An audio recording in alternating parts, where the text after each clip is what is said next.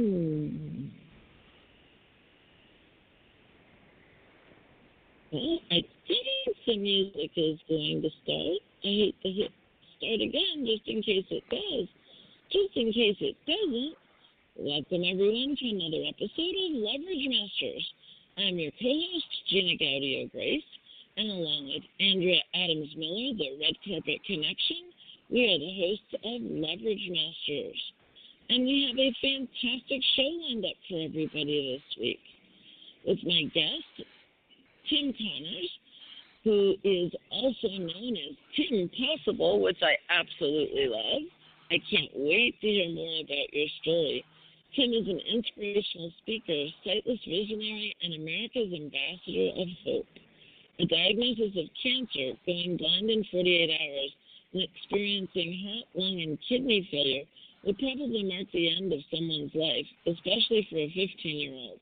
But for Tim, it was just the beginning of an adventure he never saw coming. From the intensive care unit of Boston Children's Hospital to the summit of Africa's highest peak, Mount Kilimanjaro, Tim has been inspiring people with the message of hope and just incredible stuff. Tim, welcome to Leverage Masters. Thank you very much for having me. So you've got to share your story. That just didn't do it justice, I don't think.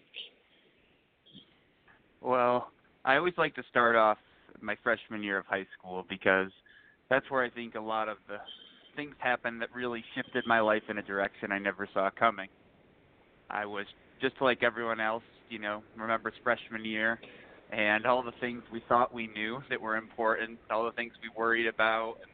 We learned later on in life they weren't as important, but I learned uh, toward the end of my freshman year a lot faster. I had to grow up, and that was because on April 3rd of 2010, uh, I'd wake up. I was having a hard time breathing, and my mom said we should really go in and see the doctor. It was Saturday morning, and from there, it was like, oh, we get there.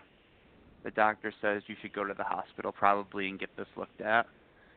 So we get up, we go home, we get my dad, we go up to the hospital. We get there at about noon and then I remember sitting there in the hospital room alone, and my dad comes back in.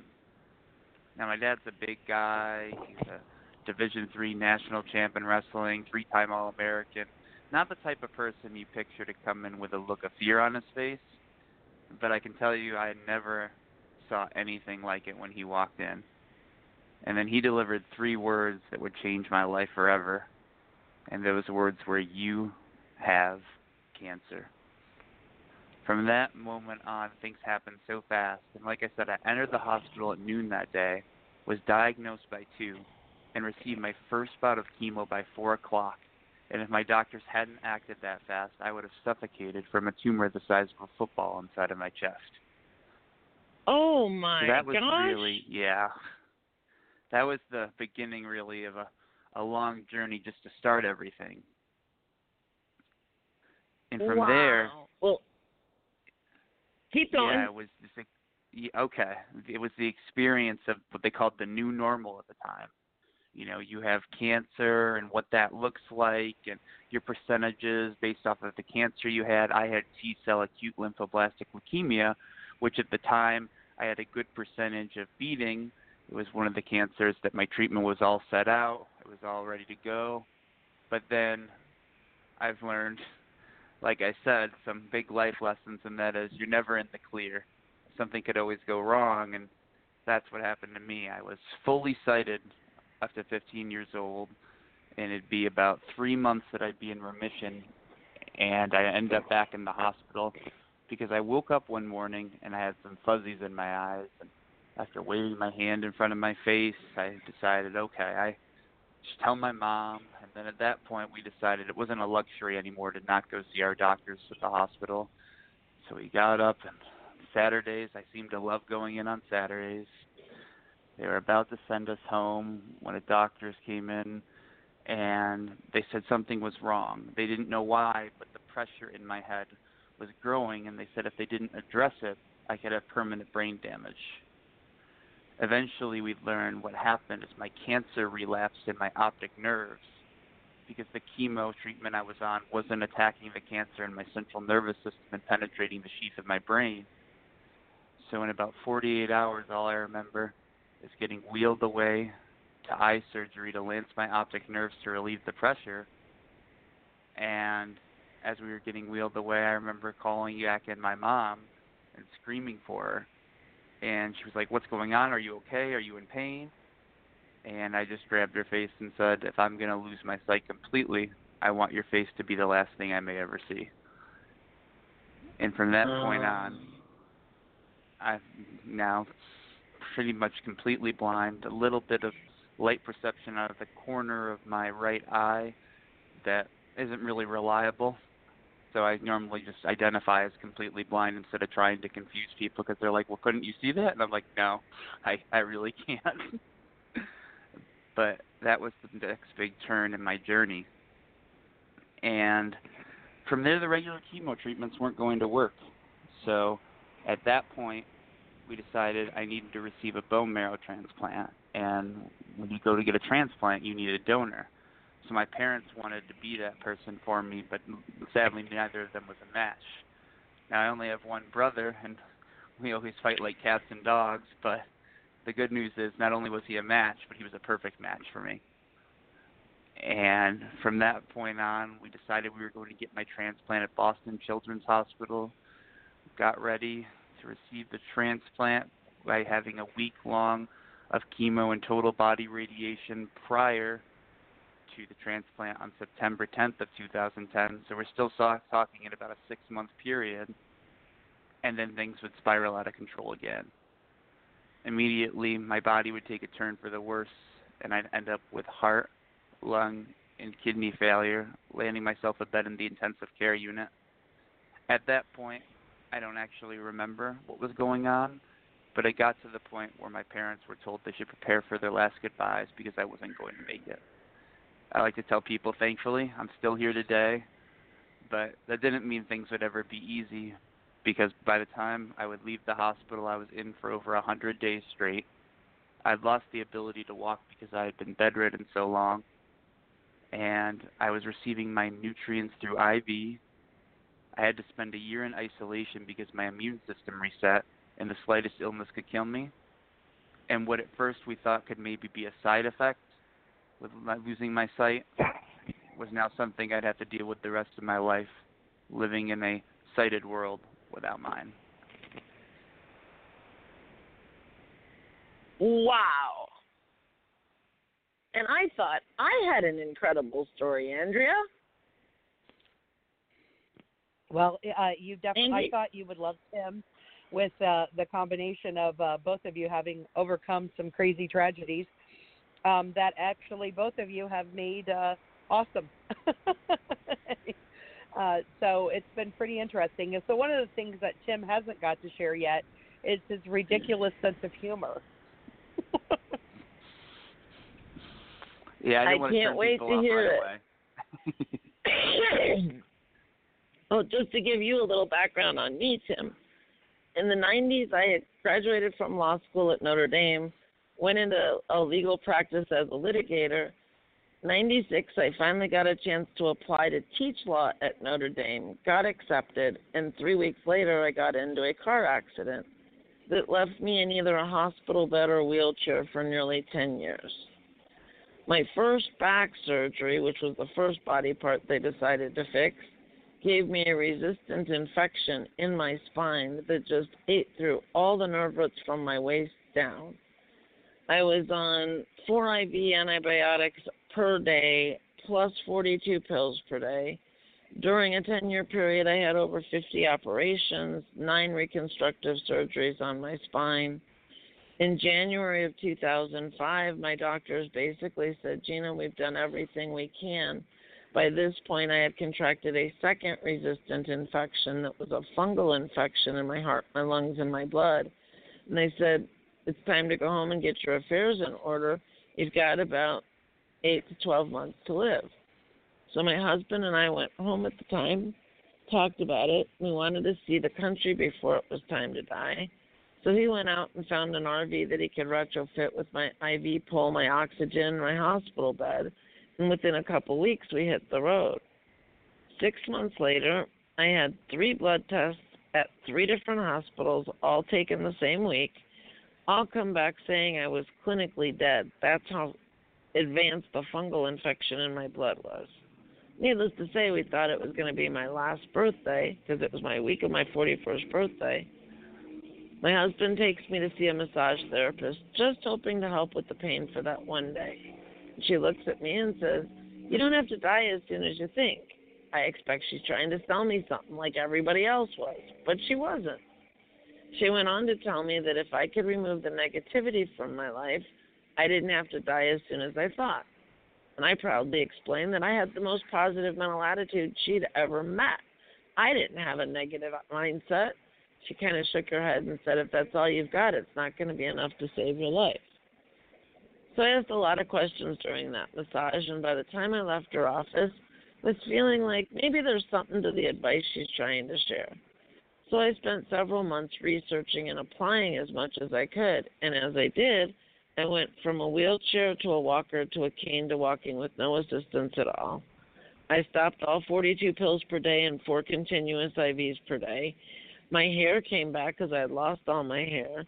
And in just a couple of months, I went from being on death's doorstep to being 100% well. And that was just the first time I overcame a death sentence from my doctors. Four or five times since then, I have actually died. And I am still here to tell about it. So when I say I get it, I really get it. I am still totally disabled. I still have chronic pain, a lot of mobility issues, but I do have my sight, and I am so grateful for that. And I'm grateful for just being alive. Every single day I wake up in gratitude, and I'm sure you do as well. Yeah, I mean, just listening to that was amazing, but it just brought back. I mean, I told you when I left, I mean, I couldn't walk, and just, but you know, getting to the wheelchair to the walker for 30, you know, steps was like huge, and then leg braces, and then to end up on the summit of Kilimanjaro, just that you know sometimes I think people like to see, you know, it's like, oh, well, we're here at that point, but it's like, no, it was those hours and those tears and the pain and everything, and and I think people like to think it's all over when you know it's like, okay, well, you're gonna live. It's like, well, it doesn't mean that there's not those problems or things you have to deal with or those side effects from all the different pills and medications you were yeah. on. So I think you know, just getting to hear your story too, just you know, it's just amazing but we are alive. And I haven't done Kilimanjaro, but I have done a pretty good sized one down in uh, Costa Rica. So I get it. It was not an easy thing to do. I can only imagine what it would have been like to be at the top of Mount Kilimanjaro after all you've been through, though. Wow. Pretty crazy. Yeah, it was. I love it. Yeah. You know, standing up there too with my dad, who had you know been through it all with me. My uncle, who's a doctor, who went with us. My friends that I've met along the way. Just you know, just meant a lot to know pushing through and being able to do that. And I love what you mentioned about you know your mountain, but your mountain is just as great as mine. And I remember that first time I was on my Make a Wish, and that's really what you know changed my outlook on life. Was I read a book about a guy named Erik Weihenmayer, and Erik's completely blind, and he climbed the highest mountain on each continent, including Everest. And I remember at that point, I thought, well, if he can go do this, well, what's going to stop me in my life? So I remember I got to meet him in my Make a Wish. I'd only stopped wearing leg braces about six months prior to meeting him, and I remember all we did was climb a hill. But that hill at that point was my Everest. And I think it's we I all bet. have our Everest, we all have our big goals, and so I you know I really try to advise people. You know, different people, different times, different places, different obstacles, but we all have those big goals, and it's pushing through, and we can all experience that pain in different ways. But it's accomplishing those goals that really are what you know show that we will persevere, we will keep going, and then not stopping once we reach that one hilltop, but then challenging ourselves to reach the next. So, what does a typical day look like for you these days? Well, I like to really give back, like you had said, being blessed to be here. My community of Fulton, New York, near Syracuse, was so I can't even explain in words just how great they were, how they are now, and so inclusive and wanting to help out my family. My family was always a big part of this community, and when I got sick, they came out. So many people, so many different ways. Like, like I said, it's hard to put into words how amazing they were. So my local elementary school is about a block from my house, so I do a lot of volunteering there and it's funny working with the kids sometimes because I have a guide dog. His name is Lang, and he's a black lab. He's a cutie. I think Andrea can attest to that. But we uh, really just go in the school, and it's funny because some days they're like Lang, Lang, and I'm like, oh, I'm here too. And then sometimes it's like different people they try to explain to their parents he climbed the mountain. so it's just really fun, and the kids really enjoy it. And getting to play a role in their lives and helping them just because so many people have paid it back for me is great. But I mean, other than that, with my, you know, being able to speak and travel is what I do for my business and getting able to share my story, but also help people see that really, I mean, the big message is that the power to control our lives is in our hands, not our circumstances. And it's that realization that really, you know, there's there's systems, there's all these different things. People, like you said, you thought someone was trying to sell you something, and it's like really, it's that you know that mindset so key in whatever you do, and when you can let those fears, those things that are holding you back go, just the power that you can have inside of you to go accomplish things is amazing. Well, and I think the big lesson for me from the massage therapist was it wasn't enough to just have a positive mental attitude. I needed positivity in every area of my life, from my thoughts to my words to my actions to the people in my life and my relationships. I could not experience negativity or it would have kept me in a place of being sick and dying. So I really had to choose what to allow in my life very differently and my life is so totally different today than it was when I was sick and dying, including big, big relationships that I had to let go of because they were just the glass half empty, not glass half full kind of people. And they kept discouraging me and holding me back and would have eventually helped me to die. Mhm. And I'm sure about, you've experienced that as well. Oh, definitely. I mean, I've had people come in and say, "Well, you know, you need a kidney transplant." you know, haven't had to have one yet. All these different things yeah. where people come in. You have people that say you're blind and you're going to go climb a mountain. Like, you know, why are you doing this? Or you go. I played football in high school. I did different mm-hmm. sports and tough on my body. But people ask, you know, why? And it's more of those things that I like to think, why not? Because I want to live my life while I'm here. I mean, we never know. You know, I one of my doctors I love when he says that he talks to some of the kids going through cancer and they're like, "Am I going to die?" And he says, "Well, I have just as much chance of getting in a car accident tomorrow and you outliving me, so we never know." But it's that outlook that we never know what's going to happen, so why not try and do the most that we can while we're here instead of perseverating and following that negativity Totally agree with you on that one.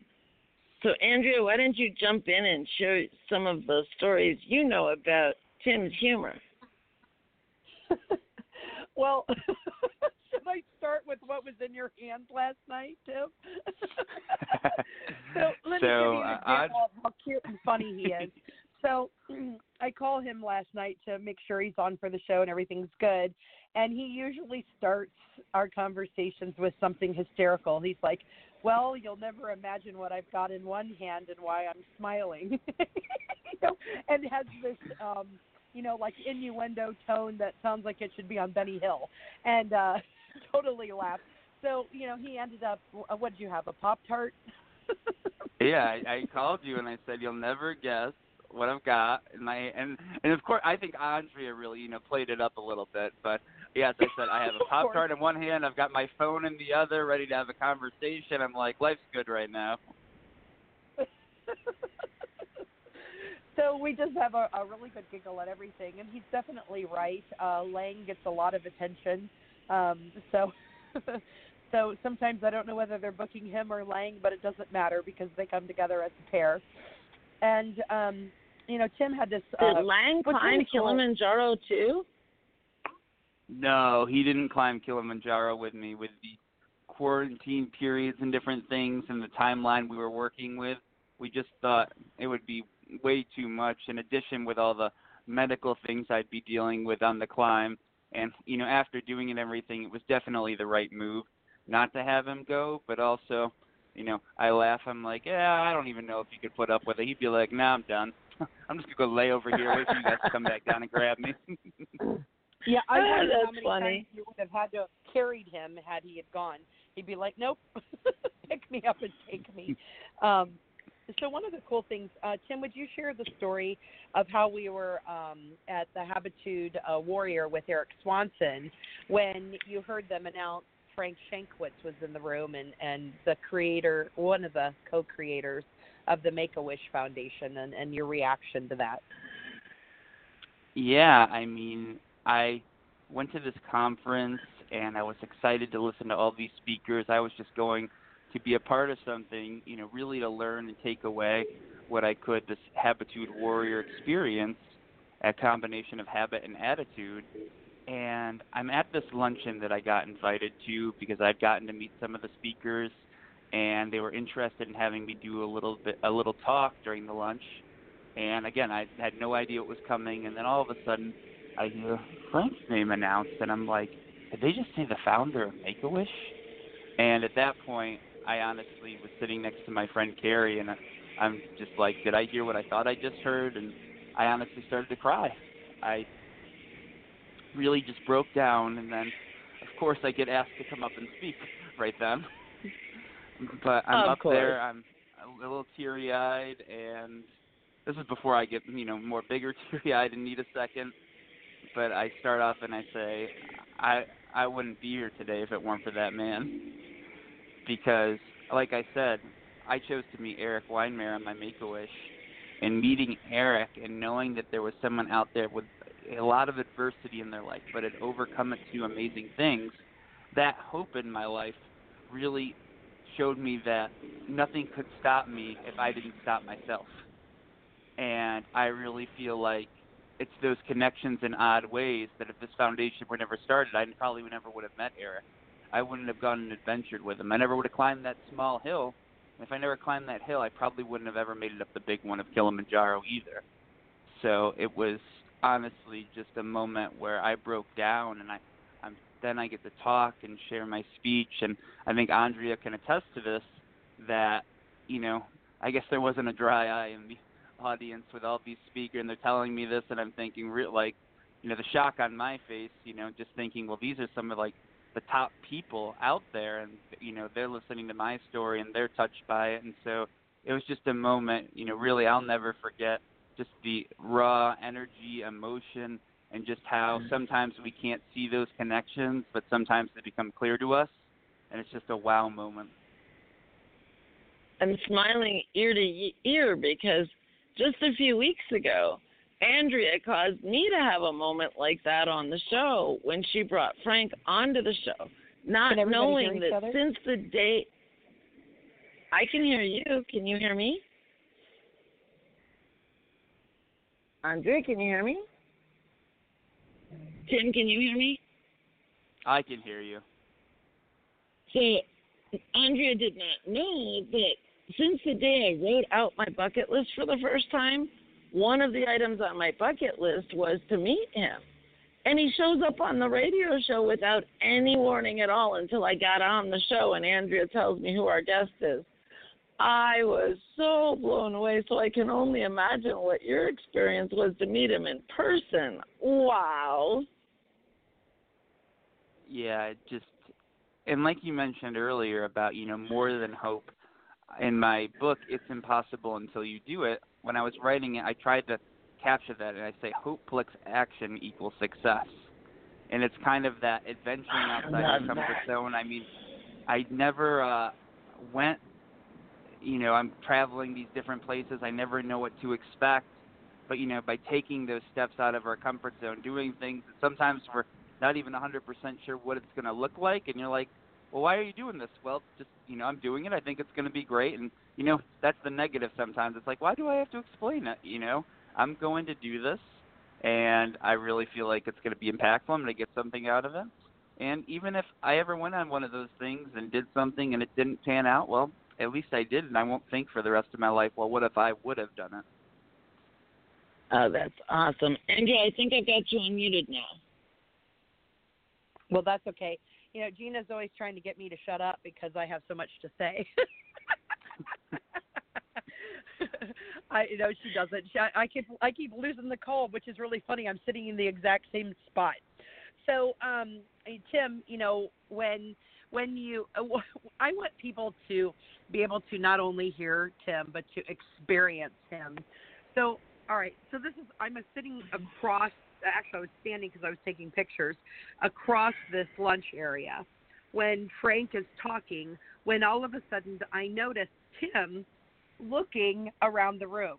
Now, mind you, we said at the beginning of the show Tim is blind. Tim's body doesn't remember that Tim is blind. It's looking for Frank, and I love it. And I realize that probably it's part of it's auditory for you, Tim, is that you're trying to figure out where in the room he is in relation to where you're sitting.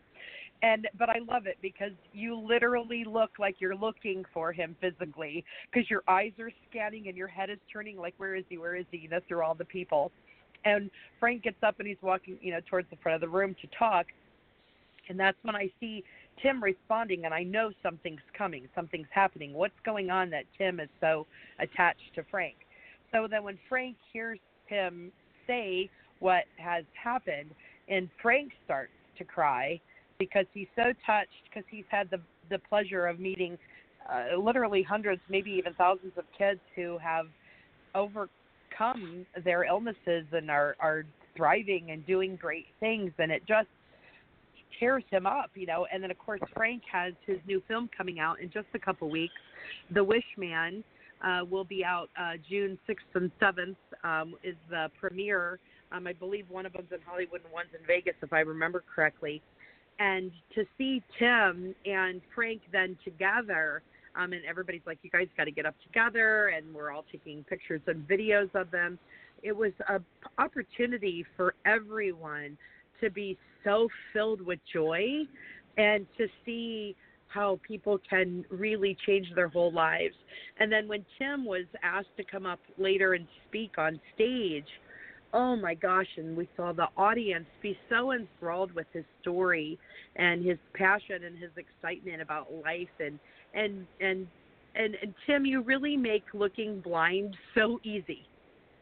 And we know it's not because how many of us, you know, are just blinded by the moment and you know are tripping and falling or doing whatever. And you have those same things that happen to you, but you giggle and laugh. Like when you went to get off the stage, um, you just laughed about it when you couldn't see the step, and and everybody just reacted so in humor with oh, you. Oh yeah, when when I, I missed the step, you mean? yeah, yes. Let me yeah, I was that, like, yes one or two down, and then I all of a sudden I just went to the left and just straight down. And I, st- you know, I was fine, and I everyone went like, oh, and I just didn't fall or anything. I just went down a couple steps faster than I should have. oh my goodness! He just right in stride. And that's, I mean, to me, those are the even bigger lessons, Tim. It's watching you and who you are. What you say is very, very impactful. What you teach is very enlightening. But who you are and how you are experienced, to me, is so amazing. So amazing. And, uh, uh, you know, instantly, Ken and I uh, fell in love with you. And then I suppose we should tell the story about how we actually met and didn't know we'd met. oh no, I got to hear that story. So uh, I'll set it up. So Tim and I are talking. and um, I was talking with Carrie, his his friend and and the person who was the companion to help him on this trip, and she seemed really familiar to me. I just felt very connected to her, which was really ironically funny. And the more we talked, the more I I think I said to you, Tim, I don't remember, like, gosh, I feel like I know you. I just feel like I know you. And we're like, nope, and let it go. And then um, I took a selfie of Tim and I, and I texted it to him and when I texted it to him, he made this really weird face. I saw him listen to his phone, like because he had gotten the, and I'm assuming his phone was telling him you received a photo image from, you know, an unknown number. Oh and no, he has Andrea, this, you, you you're not doing this justice yet. you so, go right over and you, take over. You send you send me the picture, and then I'm thinking, why is she sending me a picture? and then all of a sudden she's like, Carrie, I know you. We've met somewhere. Carrie, Carrie. And all of a sudden she's like, Tim, why are you already in my phone contacts? So she can't figure out why I'm in her phone already. So then she texts me saying, and all of a sudden it clicks for me because it goes, Andrea, the woman who spoke about sex at Ithaca College and I'm laughing because everyone who comes to speak at Ithaca College, I always try to get their information, reach out to them because speaking something that I do, and I love learning and being involved and getting to meet other people and forming those relationships. So it goes off, and I'm like the, you know, kid in the candy store, like I know why I know you. And so it gets better though, because not only did we meet my freshman year of college, which was in the winter that year, which is a story in itself but then we're talking, and I went to this conference that summer on the UCLA campus. Turns out Andrea was one of the speakers there, but I didn't know oh my her goodness. name was the lady in red. So I'm putting two different people. I have Andrea who came to college, but the lady in red is the woman on stage speaking. So I never put together that they're the same person. So we were just laughing. We had met twice before this conference and now you know we're really you know talking all the time working on different projects and things really trying to get out there. But it was just so funny. And even now like she says with the humor she'll send me different things and i'll be like oh well uh thank you. Because i'm like oh i can't see this. And she'll just text back and say i didn't even think about it. But yeah it honestly was just one of those moments. You can't make it up. I oh, totally that's one night too I, funny we, I, we were talking on the phone. I was driving home from Washington D.C. and we're talking. It's late at night, and all of a sudden, it was a big, huge orange red moon. But the way it it showed to me in the road, it was I didn't realize it was the moon, and I because I came through the hills in Pennsylvania, and I'm like, whoa! And I'm like, you've got to see this, Tim. And I take a picture of it, and I said, I just sent it to you, and he goes, really? Did you? Did you think I was going to see it? Oh, that's too funny. So I've decided I'm going to send him pictures anyways, just because he can know I'm thinking about him. and then he can call me and say, "What did you just send me a picture of that I can't see?" so for our listeners' benefit, I hope they really get that even when there are challenges, humor is so important, isn't it, Tim?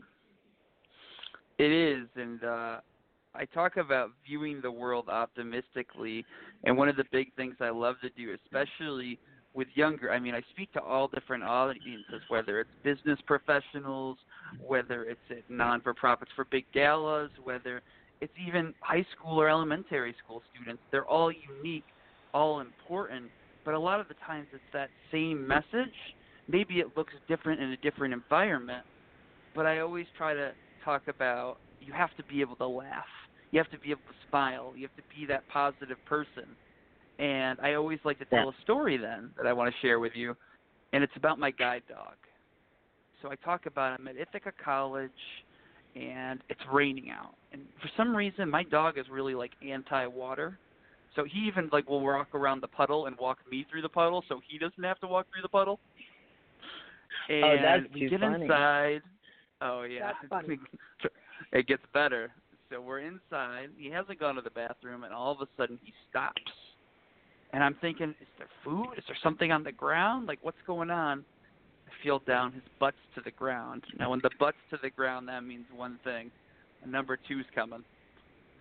Oh, So no. I'm in the hallway, and I'm thinking, what am I going to do at this point? So part of me's freaking out. Part of me's like, oh my, am I, what am I going to do? Am I just not going to go to class? What's going on here? And then I realized I just had to laugh.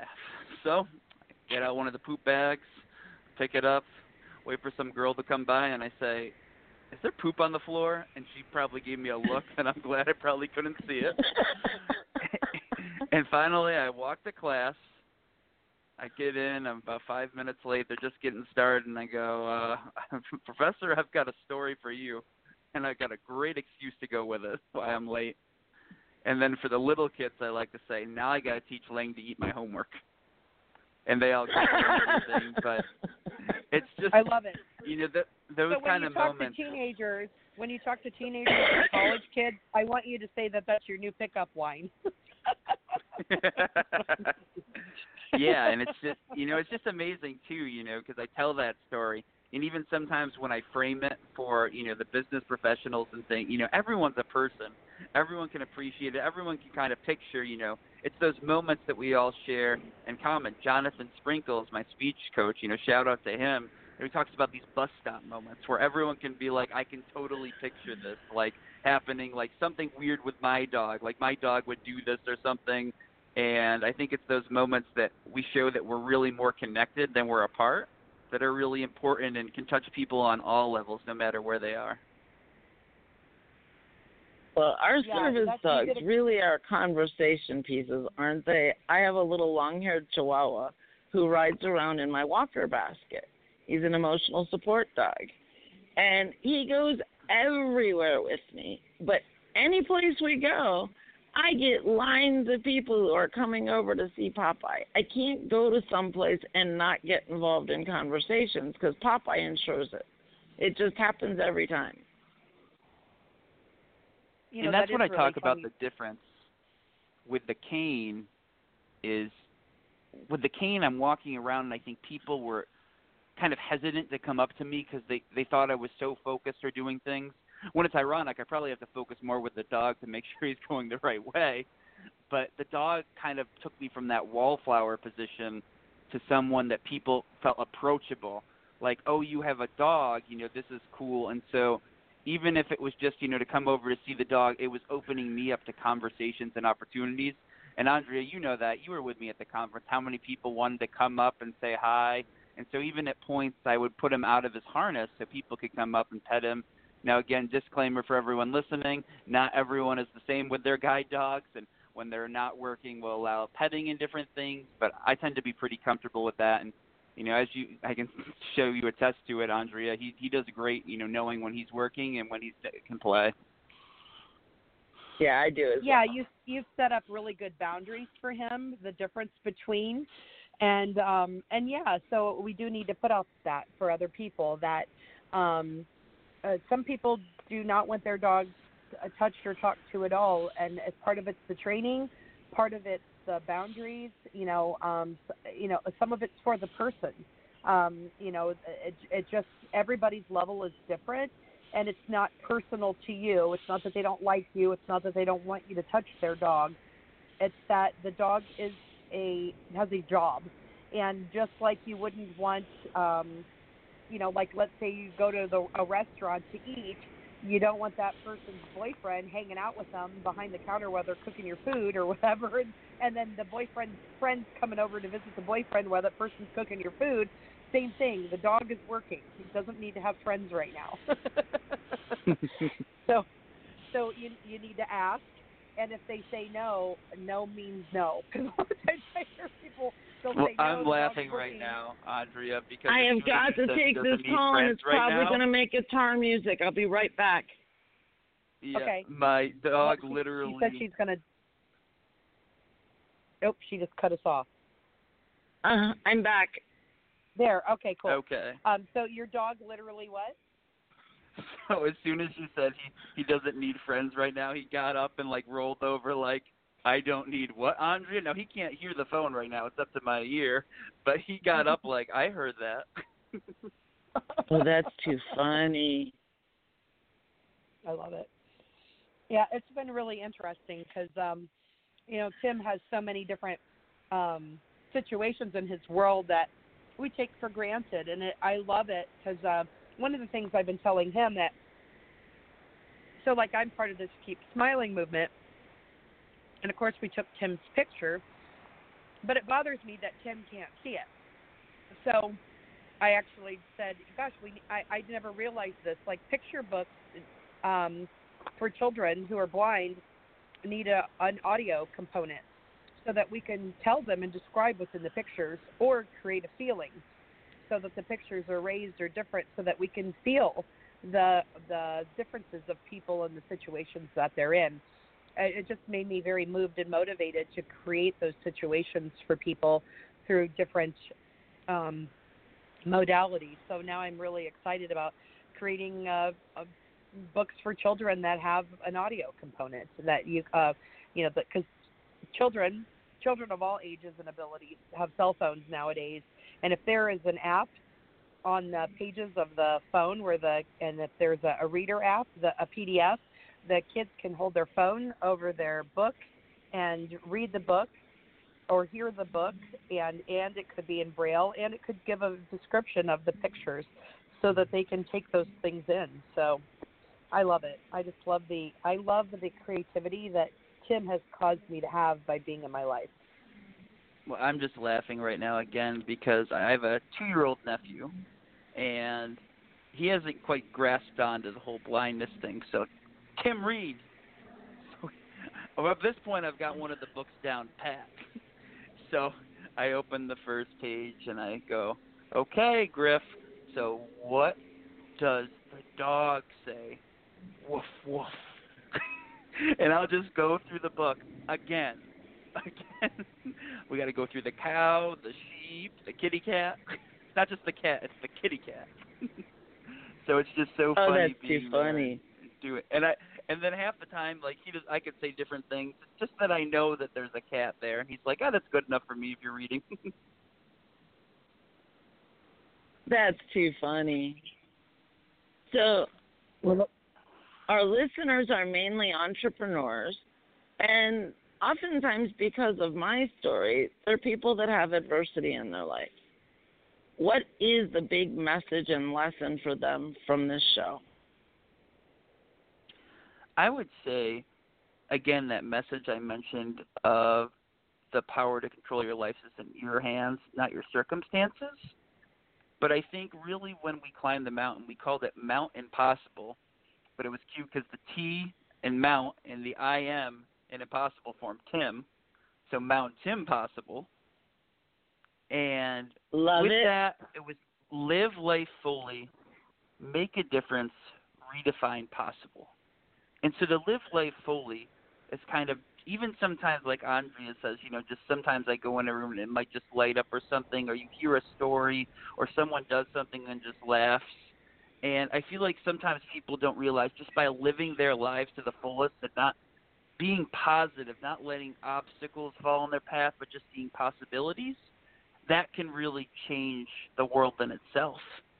But then going out to make a difference for those entrepreneurs out there, not really getting in things for the money, but thinking, you know, what is entrepreneurship really in essence? It's identifying a problem, it's solving that problem, and then it's your solution is what people are buying.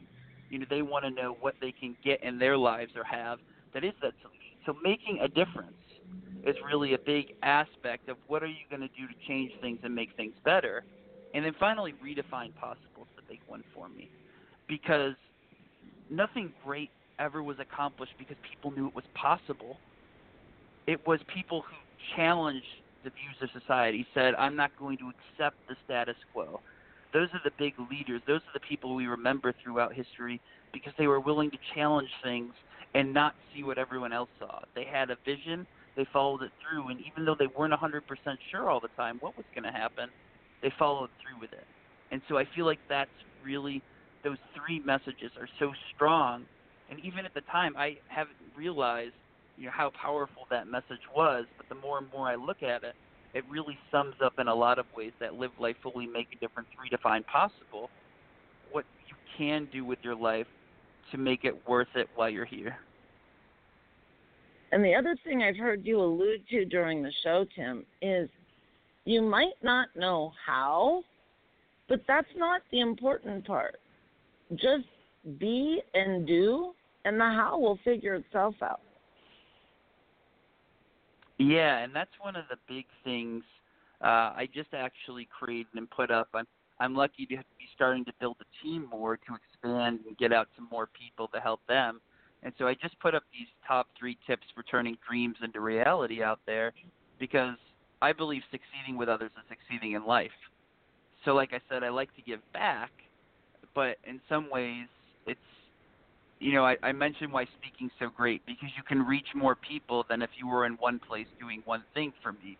And so that really helps. But now getting on the internet, being able to put out things for people to take advantage of, and one of the big ones in there for the points is taking action.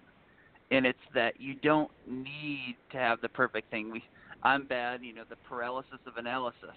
Sometimes we overthink things so much that we don't do anything. I know some people yeah. talk about their 3.0 copy. Like, do it. Maybe it's not perfect. Get some feedback, fix it. You'll get some more feedback, fix it again, and eventually you end up with that thing that other people see. Again, the standing on top of the mountain. But it's all those things leading up to it that make it possible. And if you don't take that first step, then you're never going to get to that final moment. Very, very true. I love it. So, well, where are I you also... speaking in the near future? Hmm, I'm trying to think. Well, Andre and I are putting some different opportunities out there, some different podcasts we're going to be featured on, and then Andre, I'm trying to think. We have a show coming up next. uh Is it Tuesday? Next. I'm going to be on. Oh, Monday. Yep. Yeah. Uh, uh, Andrea does a good job, you know, keeping me, you know, in check because she's like, "What calendar you do use?" And I'm like, "Oh, I like my Word document." And she's like, "Oh, so how are we gonna sync?" I'm like, "I'll just send you what I've got in my calendar." So it's always you know fun yeah. communicating and going through all that, but it really it's just those different opportunities. I've got one coming up in the fall that'll be really cool, being a part in the oh my goodness, I can't even think whose tour it's going to be, Andrea, but it's the one through Erik's program with Habitude that I'm going to be involved with. So a lot of cool opportunities. Again, you know, as they keep coming, our goal we're working on, we've already started getting booked to do speaking in a college in every state across the country because my big goal in 2020 is to bike across America as my next big endeavor. Wow. And that is doing big that, one. I really is that I thought it'd be cool to get to visit every state and speak to a different audience, to really get to know people and get to see the climate, especially in today's world. And it really centers around that idea of the redefined possible, because we're so separated right now. And the big aspect of doing this is we're so focused on fighting each other that we can't fight for something bigger and better. And so, as long as we stay separated and divided, we're not going to accomplish anything to make anyone better off. And it's really this idea of right across America, reach across the aisle, redefine possible, and bringing people together and showing them that there's so much more we can be doing. And how can we focus on living our dreams if we're so focused on crushing others? And those are the big Hmm. things we're focusing on doing and with our you know what we can do and really bringing that to a movement to hit people. And i think it's interesting for me. I know a lot of speakers you know are definitely you know 30s 40s you know 50s 60s and so being only 24 and being able to get out there and share my story just provides a different aspect and a different outlook. But it also really i think can provide hope and inspire people to want to take action and do things because I'm not going to let one second slip by and stop living my life. And instead of having people look at me and be like, he's the outlier, I want to say, no, this is everybody, and I want to get you to that point as well because, again, succeeding with others is succeeding in life. I love it. Andrea, I think I stepped on you earlier, so go ahead. Oh, it's awesome. Uh, you know, he, he I'm just so impressed with him. I enjoy being around him and I enjoy to see how other people respond to him in so many various audiences. It's been very exciting. And there are bigger things happening. So a lot of them we're not at liberty to say yet because we don't have the contract signed.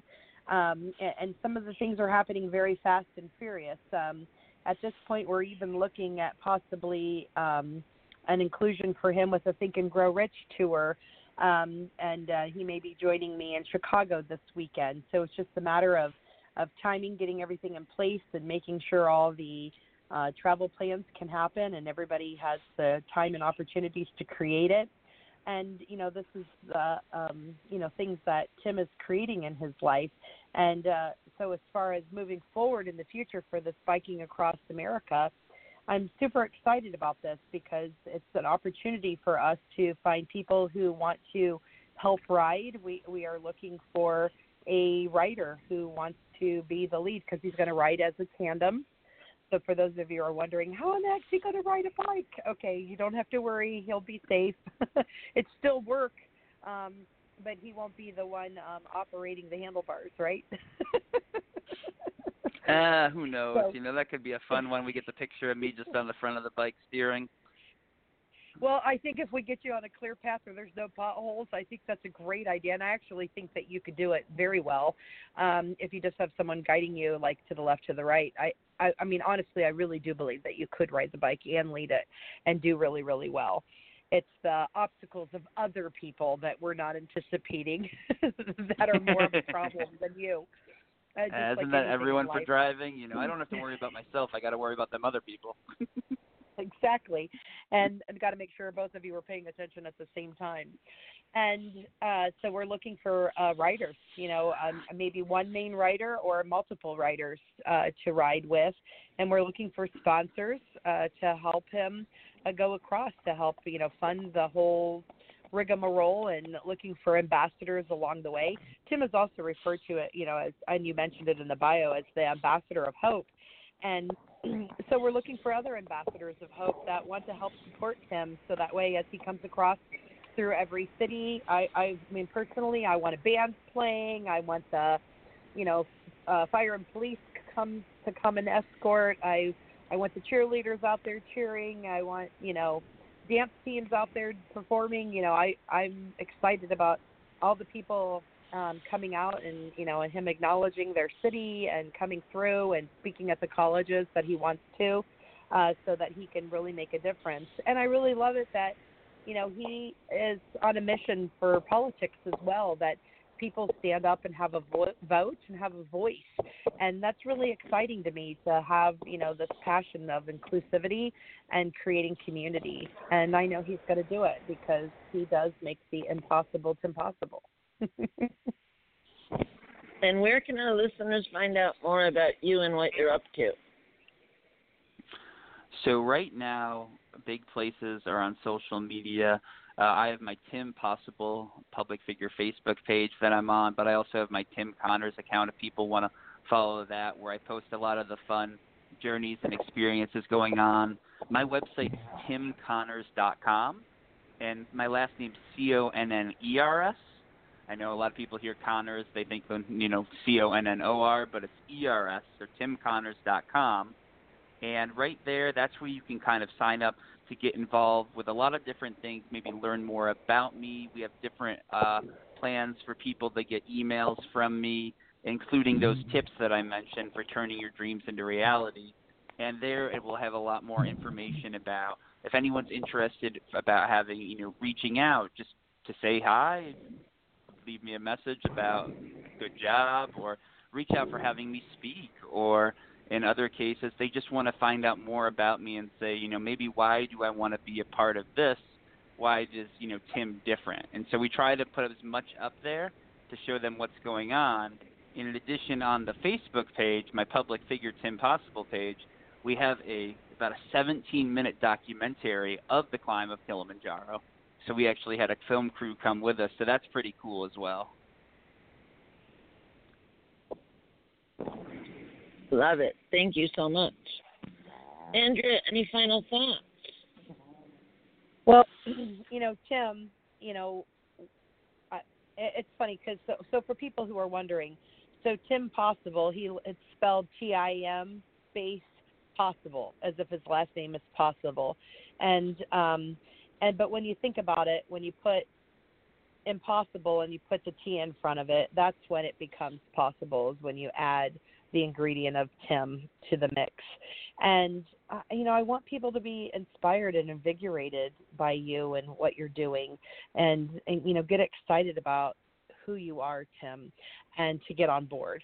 Um, you know, because it's a lot of different things that are happening here, and so many different things that he's been through that I want people to share, and just just so that they can fall in love with you, like everybody that I've everybody who meets you falls in love with you. It's hysterical. Um, it's all about Tim. okay, really lame, but Tim. but, and I think you know we talk about that message for people to take away. You know, just be excited, be you know happy, inspired to go out and do something. I hope by listening, people really feel that you know they can go do what they want to do in their lives. They don't have to be held back. And then if they start to question that, they just think, well, you know, I'm just going to go do it anyways. And that's really that big message is that excitement. Because I feel like when you're excited, you're passionate. When you're passionate, you can cause things to happen. You can cause things to happen. You can make a change. You make a change. You make the world a better place. So all that together, just be excited and go live your life to the fullest. Oh, beautiful advice. Beautiful, beautiful advice. Well, this has been a blast. Thank you so much, Andrea, for arranging it. Thank you, Tim, for sharing your stories with us. If there is ever anything at all that I can do to help with your business or anything else, please just let me know. Thank you so much. I really appreciate it. And Andrea and I will be back same time, same place next week for another episode of Leverage Masters. Have a fantastic, exciting week, everybody, and stay positive.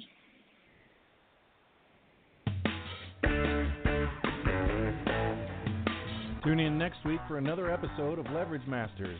And don't forget to follow us on Facebook on our Leverage Black Book page to keep up with the latest. We'll see you next time on Leverage Masters.